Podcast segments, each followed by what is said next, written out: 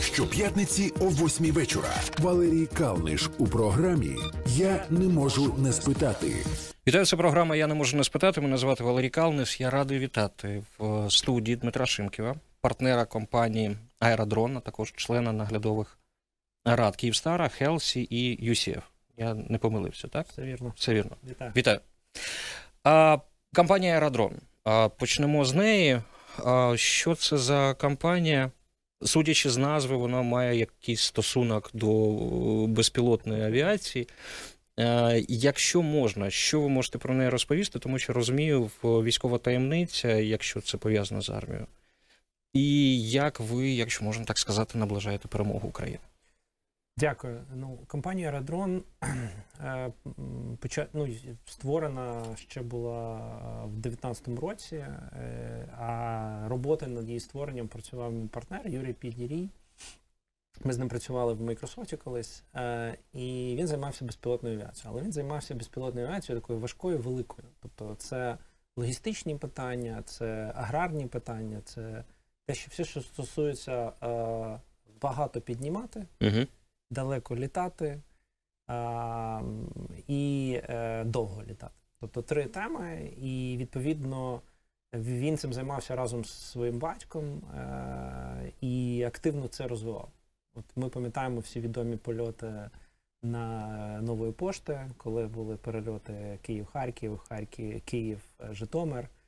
Е, Інспектування трубопроводів, е, е, великі проекти з сільським господарством, тобто, коли є великі площі, Угу. аграрні площі, їх треба обробляти, особливо це ну, оптимізація цих маршрутів. Тобто, тобто Юра займався цим, цим дуже довго, створював на замовлення різні платформи авіаційні.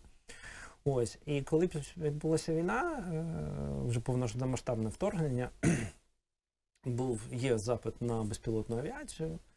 Е, і я відповідно зв'язався з Юрою, е, допоміг е, вивести частину обладнання і літаків ну, з Чайки в той момент, коли там якраз були обстріли. І після цього якось ми почали обговорювати, що можна зробити, е, як це можна далі розвивати. І таким чином ми там я долучився вже до компанії як партнер. І ми почали співпрацю з Міністерством оборони. Угу. Ем, Відповідно, а, ми знаходимося в, е, в е, класі авіації, е, досить, е, яка може піднімати багато і літати далеко. Ми є логістичними дронами, зразу у- у- уточну. Да. Тобто це е, е, логістика і інші задачі, які можуть виникати, пов'язані з логістичними питаннями. Наскільки я розумію, зараз бум безпілотної авіації в Україні. Я бачив цифри, що в Україні нібито 80 е, компаній, 100 компаній, які займаються безпілотною авіацією. Вони роблять дрони. Ми бачимо кожен раз е, ці відео, коли там ті самі мавіки е, скидають на голови рашистів е, те, що вони мають скидати. Це, е, це виклик часу, наскільки я розумію, наскільки це е, з точки зору ну, загальної тенденції, саме дрони допомагають військовим. Наскільки дрони зараз відіграють, яка їх роль у війні? Роль дронів взагалі ну, у війні є вирішальною. Я хочу відзначити, от скільки я зараз з- заванта... ну, занурився дуже глибоко в цю тему, є напрямок е, взагалі безпілотною авіацією і е, безпілотна авіація, використання його на полі бою. е, Це не нова історія. Ізраїль почав зробив першого дрона, який використаний був під час бою 1971 рік. Відповідно, з країни, яка найбільше має досвід безпілотній авіації, це Ізраїль. Більше 50 років. Системно. За ними йдуть Сполучені Штати, які е, так дуже по певного часу пручалися е, запуску безпілотної авіації. І один з там перших їх польотів, коли вони представили Предатор, це був 95-й рік. Відповідно, а, якщо подивитися взагалі всю історію президентства Барака Обами, то на безпілотну авіацію е, і то, що називається ударні, ударні можливості використання а, е, керованих ракет, Е, було здійснено над забагато, навіть експерти, забагато ударів по знищенню терористичної організації, особливо в Пакистані, Афганістані тощо. Угу. Е, ватажків, е, безпі- е, ватажків терористичних організацій. Е, Іран, про який часто ми говоримо, що це країна, вони там ну, яка співпрацює з Російською Федерацією і атакує українські міста. Треба зрозуміти, що Іран займається безпілотною авіацією більше 20 років. Причина дуже проста. Вони не могли створити е, е, авіацію, враховуючи санкції. Відповідно, вони зробили ставку на безпілотну авіацію. І відповідно в рамках безпілотної авіації вони дуже активно розвивали цю тему. Переведу приклад, використає знову ж таки, Іран відмовився від там е, свої Своїм шахедам Так, вони так. відношень, відношення не, мають. Але дивимося 2019 рік. Атака на е, свердловини в Персидській в Перській затоці. Е, Хвилі дронів. Все нагадує повністю те, що відбувається зараз в Україні. Це стратегія е, Ірану по ем, якби використання декілька хвиль дронів, своєрідний рій, але рій, який між собою не розмовляє, але просто хвиля. І оця стратегія, яку ми зараз бачимо по відношенню України, бачили протягом цього, цього періоду. Це стратегія вигадана не росіянами. Вона відпрацьована, опрацьована відтестована іранцями. Якщо ми подивимося на досвід Туреччини, Туреччина почала активно інвестувати в розвиток безпілотної авіації також в 2000-х роках, і в 2007 вони ну, з'явилися Байрактари Угу. публічно. І вони активно використовувалися в Лівії, в Сірії, тощо є історія. Ну тому що вони були якби історія, коли байрактари бомблять російську техніку, почалася не в Україні, вона почалася ще в Сірії. В Сірії так. Ось тому, е, якщо говорити, чому я роблю цю предісторію, досвід світових лідерів, які займаються безпілотною авіацією, досить великий. На жаль, в Україні безпілотна авіація не розвивалася і не приділялася достатньої уваги.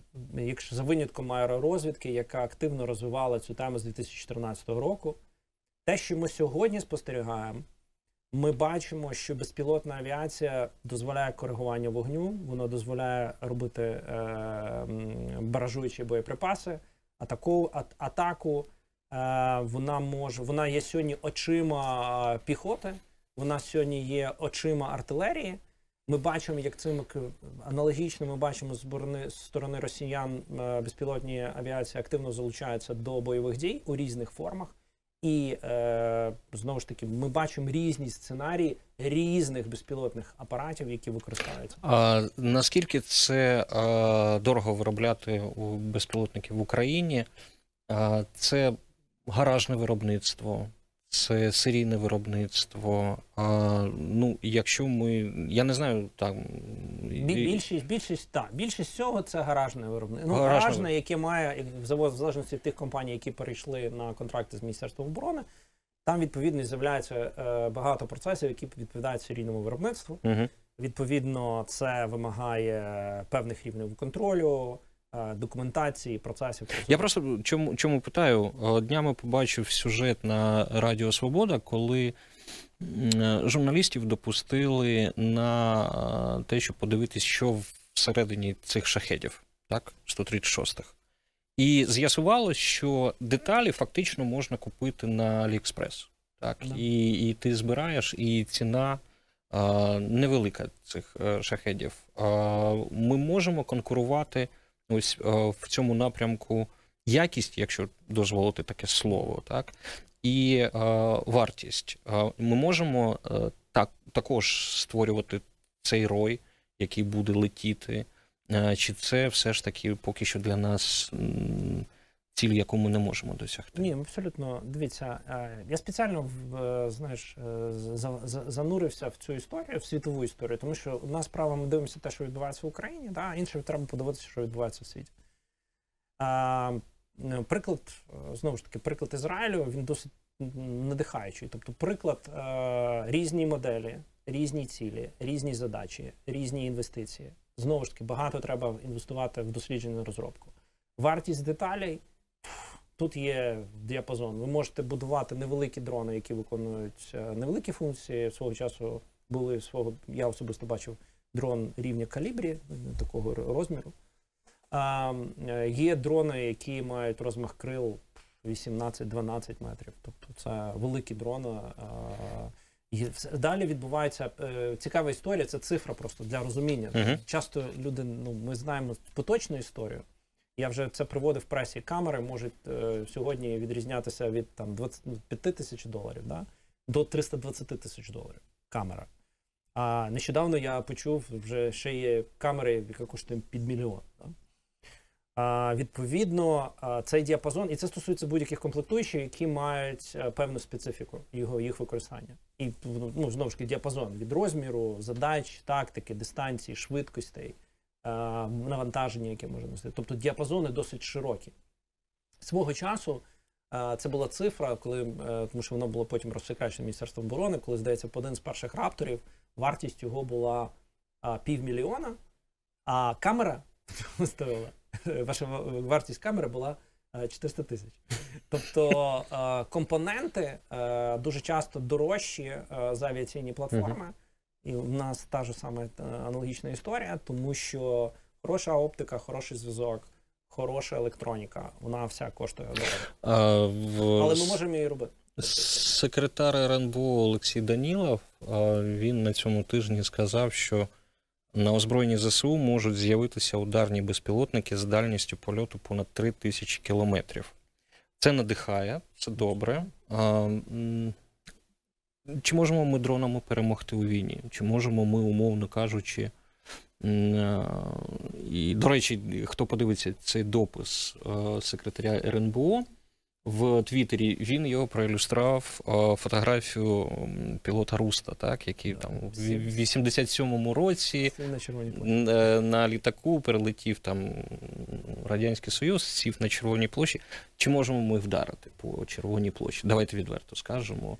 Я думаю, що ми повинні розуміти, є обмеження протиповітряної оборони. Якщо говорити про, про, про протиповітряну оборону там 80-х років радянського союзу без очікування прильоту чогось. Е, і сьогодні, звісно, ми ну не можна недооцінювати противника. Я його ненавиджу, але недооцінювати це неправильно. А, В них також є протиповітряна оборона, вона також фіксує цілі. Чи можна створити щільну протиповітряну оборону? Це питання е, видатків, ресурсів і досвідченого персоналу. Хочу сказати, що на сьогоднішній момент е, протиповітряна оборона України одна з найсильніших. Чому? Тому що це постійний досвід, це практика, це досвід. Сьогодні долучається багато е, інженерних рішень, які також використовуються протиповітряною обороною України, яка дозволяє допомогти у виявленні цілей або аботичних загроз. І все це важ, важливо розуміти, тому що а, ну, чи можемо ми всі доли, там, загально долетіти до Червоної площі? Думаю, що все, якщо це буде там там 300 літаків або 400 літаків, то точно ну, долети... щось долетить. Щось долетить. Ось, а, Чи, мож, чи можна дронами перемогти у війні? Перемагають люди.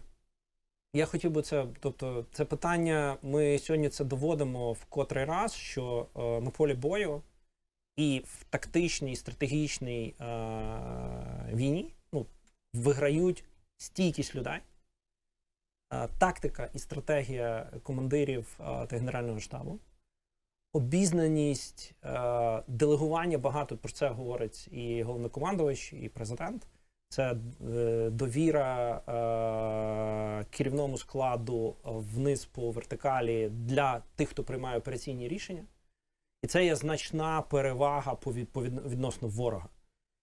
Тому а, ми перемагаємо завдяки нашим людям, які озброєні сучасною зброєю. Тобто, е, як це англійською committed, тобто е, віддані країні нашій е, військові, під яким дана сильна зброя, сильні технології це значно більше, ніж просто напічкані технологіями ворог. Угу. А, Тому, відповідаючи на питання, е, чим більше технологічних рішень буде в армії, і це стосується, коли ми говоримо танкових, авіаційних комплексів, безпілотної авіації, е, е, розумної розвідки, супутникової розвідки, всіх інших речей, тоді ми, ми стаємо сильнішими. Але в нас є мета. Треба не завжди завжди треба не забувати, що е, виграють війни, не технології, а люди. А, Ще одне питання про про, про безпілотники. Е, буквально на цьому тижні, ну так просто співпало. Так, американці продемонстрували новий свій uh, Switchblade, так, там uh, Switchblade 300. Що з ним? Дрон Камікадзе важить менше 2,5 кілограмів. Пуск здійснюється з наземної морської мобільної установки забезпечує 20 хвилин тактичної розвідки, спостереження, виявлення цілей. Байкар продемонстрував свій Байрактар TB3. Так? -huh. Там взагалі якийсь космос, тому що він буде входити в універсальний десантний корабль, а на долу це фактично буде перший авіаносець для дронів.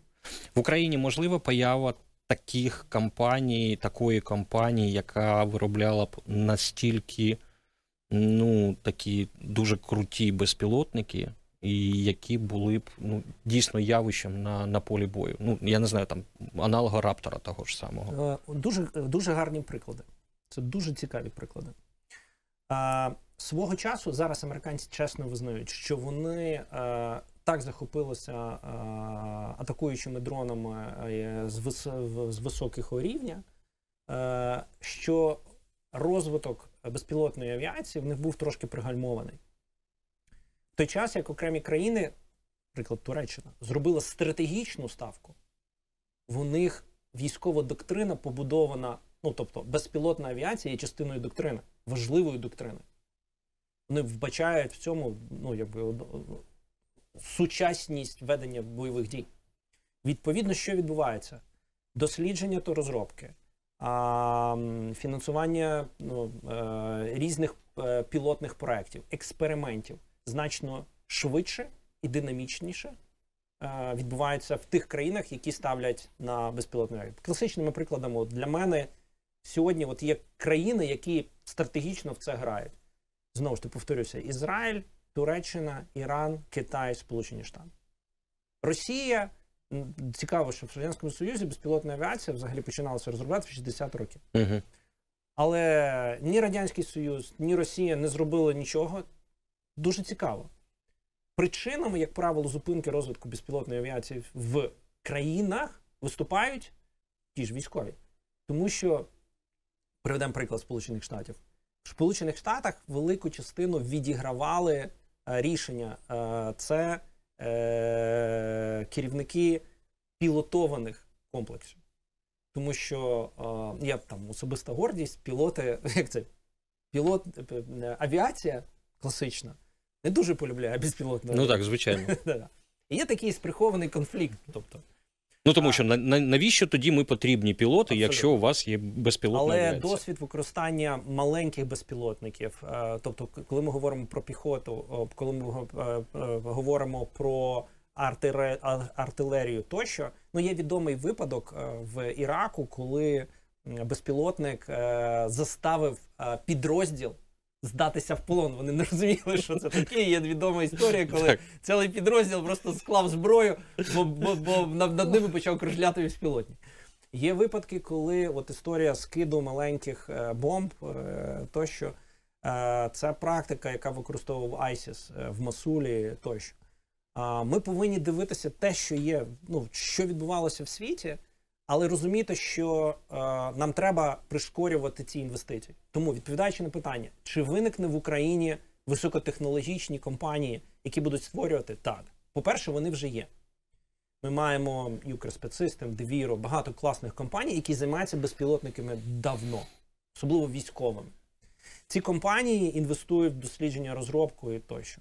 Питання, що вони сьогодні існують не ну якби не не завдяки залученню держави, а тому, що є запит військових, А на жаль, уваги до них було недостатньо. Держава зараз не заважає а, цим виробникам а, працювати спокійно. Чи є держ... державне замовлення, і це підтримується на рівні держави? Ну тому що це потрібно. Ну, хотів би відзначити два відомства, які є лідерами сьогодні е, підтримки безпіл... розвитку безпілотної авіації. Це Міністерство оборони з Генштабом. Тобто є е, велика зацікавленість, і я зразу скажу, я знаю, як виглядаю. Я, коли б мені сказали, що Міністерство оборони буде так підтримувати вітчизняного виробника і допомагати, і ну, нянчитися з ним, я би ніколи не повірив. Я ну реально Міністерство оборони абсолютно в цих питаннях змінилося і є там вимоги, які я повністю підтримую. А друга організ... інституція, яка активно е, займається без... розвитком безпілотної авіації, це Міністерство цифрової трансформації та безпосереднььо Михайло Федоров. Він е, віце-прем'єр-міністр, який активно це розвиває, е, створюючи концепцію там армії дронів. е, Про, про нещодавно була прийнята постанова, яка там створює експеримент, який дозволяє запустити взагалі підприємництво навколо створення е, безпілотної авіації для військових цілей. Коли в нас в будь-якій території, як же виникла Силіконова долина? Коли в одній території, як це працюють, бурлить Угу. Сотні компаній, це тисячі фахівців, які вивчають а, системи зв'язку, захисту зв'язку, оптичні системи, системи комунікації, програмують, оптимізують, використовують штучний інтелект. Все це разом вони спілкуються, обговорюють, це працює. І тут же мають можливість це потестувати. Все це разом є та, те середовище, в яке народжує сильних компаній або сильних особистостей, які далі це можуть перетворити в продукти. Тобто на сьогоднішній момент військова тема, а технології нам дозволяють це робити. Угу. А, і є мотивація. Шалена мотивація в українських е, розробників створювати нове, все, що може зафігачить е, русню. Ну так, до речі, е, Федорова згадали. На цьому тижні також він сказав наступне: це не потребує коментарів, це просто щоб ми розуміли. Цитата віце-прем'єра. Сьогодні перші три удар, ударні е, роти БПЛА вже готові до бою. Разом з партнерами повністю їх укомплектували, передали пікапи, ударні коптери та старлінки і усі безпілотники українського виробництва. Обладнання для ударних е, рот армії дронів придбали приватні донори. Так, щоб ми розуміли, наскільки, наскільки це важливо. Одне питання, оста, останнє питання про е, БПЛА, дрони і все таке інше. З одного боку, так, я розумію, ми розробляємо, ми знаходимо якісь технології, аби зробити їх більш якісними, більш ефективними. Якщо подивитись навпаки, чи відбуваються в Україні розробки, які дозволяють більш ефективно збивати ворожі дрони, а які Питання до, дозволяє, дозволяють їх ну, зменшити, тому що ну, коли перська затока і коли там шахеди пішли, Ой, вони, да, вони завалили дуже ж. там, там, там зрозуміла була ціля. Коли ну ти бачиш, там або це були е, ці танкери, які вони атакували, або безпосередньо вишки. Коли летить зараз, ну там по 15 шахедів, так за атаку, я дивлюсь, так Да. я розумію, що. Одне завдання, яке перед ними стоїть, е, це вскрити там систему українських ППО. Е, З інших вони кудись мають поцілити. Е, Да. Ми можемо зрозуміти логіку, куди вони летять. І е, повертаючись до питання про технології, ми працюємо над тим, щоб більш ефективно е, збивати е, ці безпілотники. Е, Ну, по-перше, ми бачимо ефективність наших сил протиповітряної оборони. І бачимо, як вона зросла за рік війни. Ну, більше, більше року війни. Е, Це велике досягнення, по-перше, самих сил, це досвід. А крім того, це і певні технології. Я просто знаю про деякі компанії, які роблять рішення. Ну, про них щось було публіковано, але небагато. Але різні технології, які дозволяють ідентифікувати е, і виявляти е, дрони. Угу. Е, і взагалі е, загрози, називаємо там, в повітряному просторі України. І все це е, продовжує розвиватися і модифікуватися, і далі, ну як це кажуть, далі буде. Тобто тема безпі... ну, детектування безпілотників, тобто це ж постійний двосторонній рух. Хтось намагається максимально сховатися, Ну так. інші намагаються максимально виявити. І відповідно, той факт, що в нас е, перед нами стоїть задача атакувати і вскривати оборону і знищувати ворога на нашій землі. Тобто ми активно розвиваємось, е, ну, країна, розробники створюють технології, які дозволяють це робити, враховуючи допомогу міжнародних партнерів. Аналогічно відбувається, ми повинні захищатися, тому що нас атакують е, не російські дрони. Тому що е, да, в Росії треба врахувати, що є певні там, технології, які вони також використовують. Да? Наприклад, вони активно використовують на орланах меж мережу, що є досить цікавим, і це є прикладом там, американці використовують меж мережі. Але вона не, не повністю е, реалізована, але знову ж таки, це, це певне, певна можливість, яка є в технології. Тобто є недооцінювати ворога це дуже небезпечно. Треба Мгм. розуміти, що е, ворог не зупиняється, він продовжує е, щось розробляти. Там ну ми розуміємо, що е, на Росії є багато людей, е, які е, просякнуті ненавистю до українців, готові нас знищувати. І відповідно не здивуючи, що є люди, які мають технічну освіту і залучені до тих чи інших розробок. Ну так, ми повинні е, працювати ще більше над створенням власних технологій, і це дуже важливо.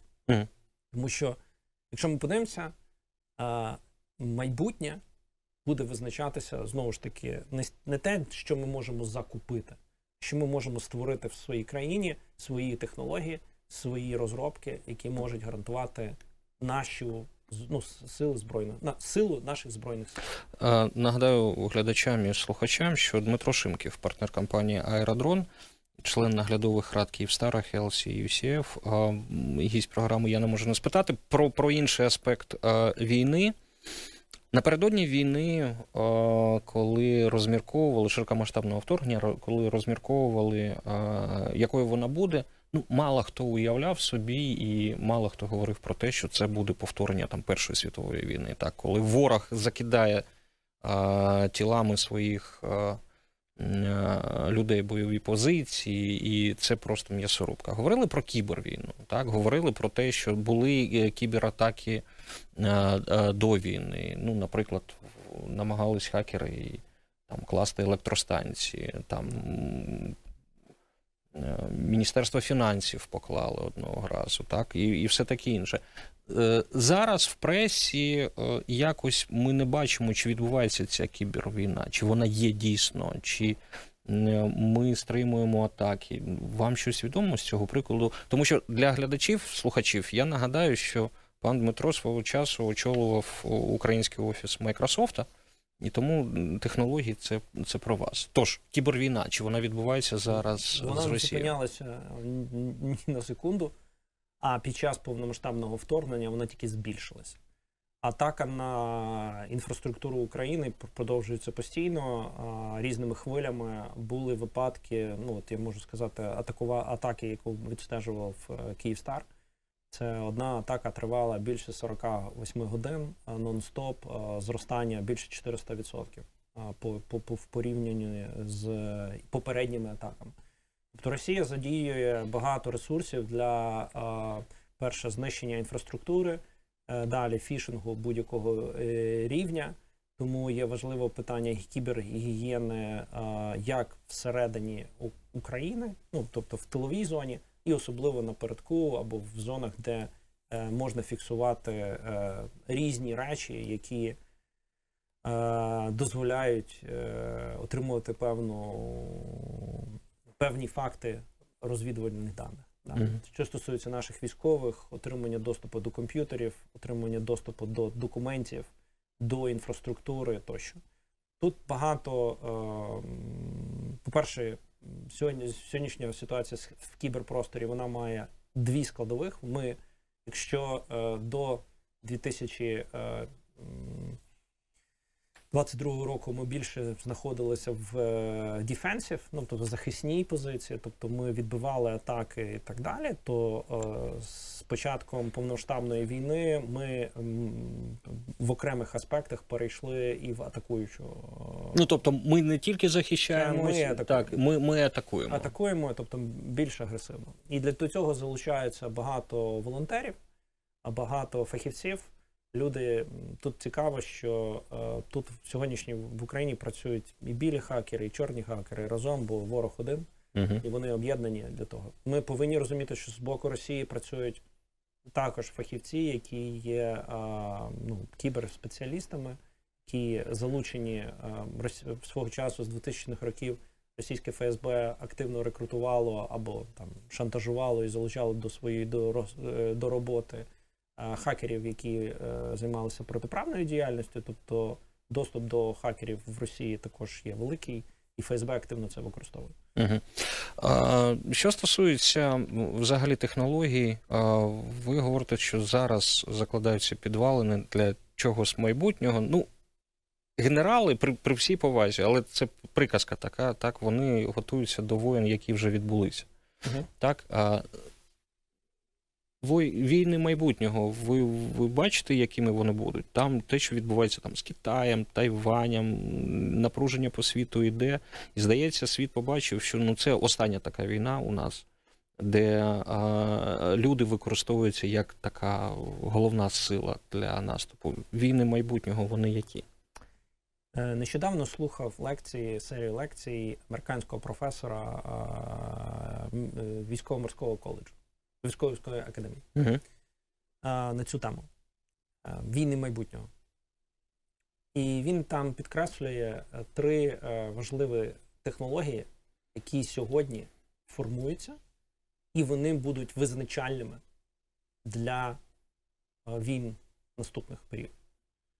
Перше, це безпілотна авіація, безпілотники. Вони повинні становити мудрішими, вони повинні. Ну, тобто, все, все, що ми можемо собі уявити в робототехніці, але не тільки це безпілотні системи. Тому що це стосується наземних, підводних, надводних е- і в повітрі. Е- далі е- і водних. Друга тема це керовані ракети. Знову ж таки, м, е, приклади, які ми часто наводимо, це і є приклад керованих ракет. Тобто, там, знаєте, від безпілотника ну, до керованої ракети це питання там швидкостей. Угу. А, Третя тема це кібер задачі, тобто кібервійна, кібервійська, кібертехнології. Тобто три теми, які будуть визначати е, успішність і неуспішність е, ну, військових операцій. Якщо о, я, я не знаю, чи ці лекції вони були записані зараз, чи потім, о, е, чи е, пізніше. А, Справа в тому, що е, зараз весь світ е, трохи профігів, е, вибачте на слово, від штучного інтелекту. Так? У всіх І- трьох компонентах і є GPT. штучний І ось я про це хотів спитати. Буквально вчора з'явився лист Ілона Маска, і там тисяча тисяча е, людей з е, там Стів Возняк, так, який там один з засновників е, Apple, вони підписалися і сказали, компанії, які займаються штучним інтелектом, хлопці, зупиниться хоча б на півроку, не розвивайте це, так, тому що це велика загроза для людства. Це дійсно так є. Ви дійсно оцінюєте це, що е, штучний інтелект, ми всі там читали фантастич, фантастичні якісь оповідання, що зараз настає ера, коли людина може підкоритися штучному інтелекту. Він стане розумніше, ніж ми. Ем, ну, я не, не займаю таку трагічну позицію, як займає Ілон Маск і Стів Возняк. Е, я е, також чув, е, розробники, які активно займаються machine learning, зробили свої, свої заяви, вони не погоджуються з певними тезами і вбажають в цьому спробу конкурентної боротьби. Я думаю, що правда десь посередині. Перше, ми повинні розуміти, що штучний інтелект стає повсякденним інструментом життя. І він може бути використаний в якості зброї. Е, Як це е, соціальної зброї, тому що якщо ви можете хакнути джерела, на підставі яких е, штучний інтелект приймає, вибирає, приймає рішення, відповідно, він буде приймати рішення на підставі тих ем, джерел інформації, з якими він працює. Достатньо компрометувати там 10-20%, і він буде інший. І ті, хто користувалися ChatGPT, знають, як українці реагували, коли тільки Угу. там з'явилася там перша версія. Люди часто задавали питання, чи Крим, там і так далі, чи війна і тощо. По багатьох питаннях, е, по таким питанням, як правило, розробники е, будують е, якісь е, обмежувальні речі. Тобто з'являється питання етики, і ми згадаємо Азіка Азімова, який говорив про три закони робототехніки. Так. Питання, чи інкорпорують це всередині е, чіпів, які будуть використовувати штучний інтелект. Це буде і знову ж таки питання, е, коли ми говоримо про е, атакуючі дрони або е, баражуючі боєприпаси, які будуть обладнані штучним інтелектом. Е, є чудовий фільм, який стосується взагалі от, безпілотної авіації, використання її в бою. Це Eye in the Sky. Не, не, не, знаю українською, око в небі. Здається. Е, Там ключове питання е, і навколо сюжету це рішення, е, що таке collateral damage. Тобто ми розуміємо оцінка зони ураження. В зону ураження потрапляє цивільна особа. А які рішення ми приймаємо? Угу. Да? І от е, штучний інтелект, інтелект е, яким будуть обладнані сучасні там, технології, повинні будуть приймати рішення. І, звісно, країни, в яких питання етики є високим, будуть зобов'язувати інкорпорувати, інкорпорувати ці обмеження в технології на рівні ну, основних, як це, в форматі Азіказі. Так, так. Країни, які є побудовані на авторитар на інших цінностях, в них вони можуть закладати інші цінності в е, обмежувальні речі. І відповідно питання стоїть перед людством, які ці як будуть формувати ці обмежувальні речі. Хочу зазначити, що здається, в 2016 році а, м, Білий Дім активно проводив чи 15-му е, круглі спеціально створив створив force по етичним аспектам і вимогам е, до е, штучних до алгоритмів і елементів штучного інтелекту. Тому що у вас повинні бути певні обмеження. Ну, як приклад, на які питання ви не відповідаєте, які е, дані ви не. Ну, не це, надаєте. це, це умовно кажучи, в комп'ютерній грі, коли там, там стрілялка якась, так, і ти можеш вибрати опцію демонструвати кров. Або не демонструвати кров. І ось е, авторитарні е, країни можуть, там, умовно кажучи, там, якщо є е, цивільна особа, це не є е, приводом для того, аби не стріляти. Так? Для демократичних, умовно кажучи, це буде визначальним фактором. А все ж таки, а, все це технології, але є якесь е, фізичне тло, чіпи, про які говорять. Так? І ось е, ті самі американці, до речі, е, вони зараз вкладають якісь там десятки мільярдів те, щоб перетягнути виробництво з Тайваню. Війна можлива за чіпи. Е, Вона вже триває. Я маю на, на, на увазі гарячу стадію війни. Так, Тайвань. Всі сходяться на Тайвані, що це ось те місто, де все відбувається. Китай говорить, ні, це китайська територія. Е, Тайвань говорить, ні, ми самостійні. Е, Буквально сьогодні, коли ми записуємо це, е, цей ефір, президент Тайваню має приїхати до Сполучених Штатів. Китайці говорять, ні, ти повинен сидіти тільки в готелі, далі аеропорту не виходити. Вони кажуть, ні, ми будемо зустрічатись з Байденом і все таке інше. Тож, а, можливо, що це є ота основа 21-го сторіччя, заради якої будуть, ну як там раніше, там за землі були війни, потім там за, я не знаю, там за збіжжя війни, зараз війни за е, чіпи. А, абсолютно.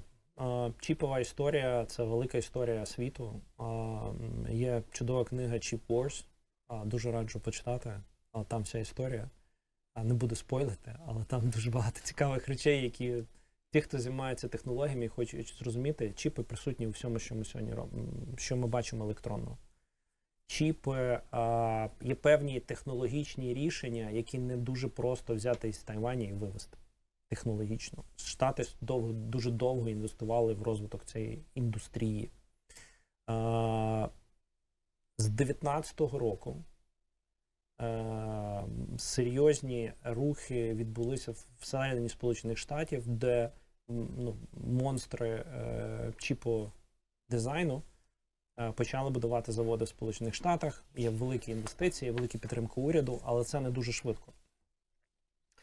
Е, Знову ж таки, якщо ми подивимося, велика тема дизайну чіпів зараз відбувається е, позиція Сполучених Штатів по відношенню до Китаю. Чи можуть, і навіть до Тайваню, чи можуть певні чіпи розроблятися або передаватися вже процес виготовлення на ці заводи. Та також великі питання обмежень, які е, мають місце. Ми будемо спостерігати також на ну, питання національної аспекту, тому що багато чіпів, якщо ми, якщо ми побачимо те, що використовується там в шахедах або, мабуть, в Росії, є чіпи, які можна купити на AliExpress. Ну так, герань. Е, да. В, ге- герані, так вони Да, їх або, засовують. або є різні чіпи, і нещодавно була там дискусія по Texas Instruments, та, тобто знайшли е, їхні чіпи, але ці чіпи можна купити. І знову ж таки, там обмежений функціонал, він там більш цивільний, дуже часто ми можемо побачити, що різниця між цивільними і військовими не настільки відрізняється. Розумієте, це буде вимагати від виробників а, збільшування відслідкованості по чіпам. А це знову ж таки зменшення функціоналу в ті чіпи, які стають цивільними, але ми хочемо більше функціоналу як споживачі. Відповідно, це буде завжди такі питання балансу. Якщо, якщо взяти Але це я не бачу, що це Мгм. буде вирішено питання. Тобто Мгм. воно буде обговорюватися, рухатися, і світ буде рухатися далі. Ну, як е, спочатку ми так е, сміялися, коли там чули, що е, чіпи там в тих самих безпілотниках рашистських з'являлись там, казали, ну це з праски сняли, або там з мікрохвильової пічки, де казали, ну все, ну, лашари там якісь русські. А з'являється, що це ну, це просто деталька, так, яку можна заточити з, е, на, на, на, на інший фун- функціонал. Дивіться, е, я розкажу вам таку коротку історію про чіпи. Да? Е, Є спеціалізовані чіпи. Свого часу е, вся історія з Текснета, віруса, який дозволив зупинити іранську програму Ядерну. е, ядерну програму о, о збагачення урану, е, бо було е, пов'язано з тим, що вірус був написаний під конкретний чіп, який стояв лише на цій е, на центрофугах, які займалися збагачуванням урану. Центрофуги Мгм. вони швидко рухаються. Е, Сам код, який був з- вірус, заключався в тому, що він е, несистемно сповільнював і прискорював рух. Тобто середньостатистична кількість обертів була однакова, але неста- нестабільне поведення в частоті обертання не дозволяв збагачувати уран. Відповідно, коли виявили другу версію віруса через те, що якби, компанія, яка займалася безпекою в Білорусі, побачила якийсь параметр чіпу, який використовувався для ідентифікації в цьому колі, в вірусі цьому, і запитала в світі, де це стоїть. І вилучив, що ця PLC Сіменса вона може стояти тільки на цих центрофугах. Е, від, до чого це є? Ми будемо здивовані, але є багато проєктів, е, які навіть реалізовуються в Україні в невійськовій тематиці, але які пов'язані з складними рішеннями, які використовують несистемні чіпи, а чіпи, які доступні, ну, називаємо так, виграшка, Угу. на яких можна побудувати рішення, воно буде трошки складніше, але можна побудувати. І, е, звісно, е, існують чіпи, які е, спеціалізовані, вони коштують дорожче, треба отримати там дозволи. Але є багато розробників, яким треба рухати, розвивати свою тему, проект, і вони готові пожертвувати певними розмірами а, в обмін на функціонал. Ну, до речі, Тобто, тобто еволюція в світі Мгм. навколо чіпів зупинити постачання е, певних чіпів на ринку дуже складно. Ну тобто, це до речі, е, зауважу, що іранці не зразу зрозуміли, що не так з їхніми реакторами. Воно нібито працює, а а а результату немає. Так, а потім вони, ну умовно кажучи, вони не зрозуміли про вірус. Так, так. Вони ну, просто нібито згоріли ці е, да. реактори, так да. тому що це було е, коливання постійне. А ви згадали про ядерну зброю. Угу. А, З одного боку, так, ми поговорили про високотехнологічні е, штуки, а з іншого боку, те, що зараз е, відбувається в світі в цьому, е, як там Рейган казав, ось зла. Угу. Так, е, Іран, Північна Корея, е, Росія, е, Китай. Всі починають збагачувати Уран. Росія перекидає, говорить про те, що перекидає тактичну ядерну зброю до Білорусі. В Ірані, якщо я не помиляюсь, кількість збагаченого урану в порівнянні з 20-м роком зросла в майже втричі. Там було 20 кілограмів, зараз 70 кілограмів. Ядерна війна це зараз просто використовується для людей, аби їх залякати, залякати ворога. Чи дійсно воно може бути застосовано, як вам здається? Е, Ну, по-перше, нас слухають багато глядачів, да, і е, я вважаю, що цивілізований світ повинен зробити все можливе, щоб не було, ну не можна було б подумати про використання а, навіть тактичної ядерної зброї. Чому? Перше конфлікт, ну, Е, неактивних фаз війн або заморожених конфліктів між країнами, е, які е, мають ядерну зброю в світі багато. Класичний приклад це Пакистан, Індія, Кашмір. Був момент, коли світ знаходився на прям грані ядерної ядерної війни між цими двома країнами. Той фактор, що країни осі зла Е, країни, де цінність е, побудована в зовсім іншій парадигмі, ніж е, свобода можливості, де існує така авторитарна вертикаль, активно створює ядерну зброю, це дуже небезпечно. Треба також враховувати, і це дуже часто, це також там думка експертів. Ем, коли ми дивимося на доктрини використання ядерної зброї, наприклад, з Сполучених Штатів, це питання, це зброя розглядається як інструмент стримування. В Радянському Союзі ядерна зброя не розглядалася і в доктрині не було прописано, що це інструмент стримування. Вона позиціонувалася точно так же, як один з елементів зброї. Тобто, якщо в Штатах це стримування, і ніхто не уявляє її використання. Ну, ми говоримо вже після там того, що зробили Штати в Японії. Е, В Радянському Союзі ця доктрина ну, не була. Ну, тобто, вони передбачали, що її можна використовувати да, як вони... наступальну зброю. Да. І це ну, фундаментальне філософське рішення, яке тому і Росія бряце постійно видаючи в ефір загрози використання е, ядерної зброї, тому що в їх філософії використання вона є не елементом стримування. Е, і це небезпечно, тому що країни, які не побудовані навколо цінностних моделей ну, життя людини, нашої планети, тощо дає амбіції авторитарності, а, це може бути небезпечно. Тому тому я би я не виключаю ситуацію, але суспільство світ повинен зобов'язаний не допустити ядерної катастрофи. І моє останнє питання воно буде стосуватись безпосередньо цінностей. Це окреме питання для великої дискусії, але е, якщо швидко, як переконати тих людей, які не відстоюють демократичні цінності, які е, говорять про те, що сила це достатнє виправдання для того, аби реалізувати свої якісь рішення, так і можна не дивитися. І є демократи, так умовно кажучи, які покладаються на силу слова, на дипломатію, також говорять про цінності. І це різні світи, які сходяться, а, і нібито не виглядає так, що вони можуть порозумітися. Але якщо це масштабувати на війну в, проти України, так, то яким чином ми можемо а, в ній перемогти? Я скажу свою особисту точку зору. Я не вірю в демократичну Росію взагалі. Ні в якій формі. По-перше, ця країна не має історії демократії. Взагалі. Історії ми можемо.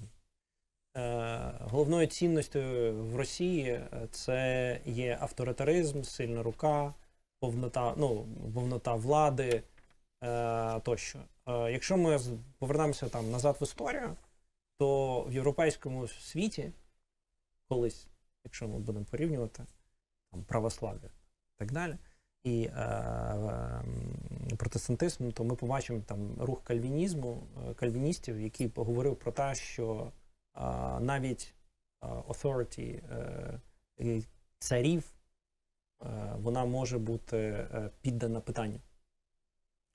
І на цьому, на цих філософіях ну, воно виросло, Мгм. тобто середовище створило країни, де ми бачимо демократію, де ми, ми бачимо економічне зростання, де ми бачимо великий рівень цінностей, цінностей людей і рівні можливості для людей.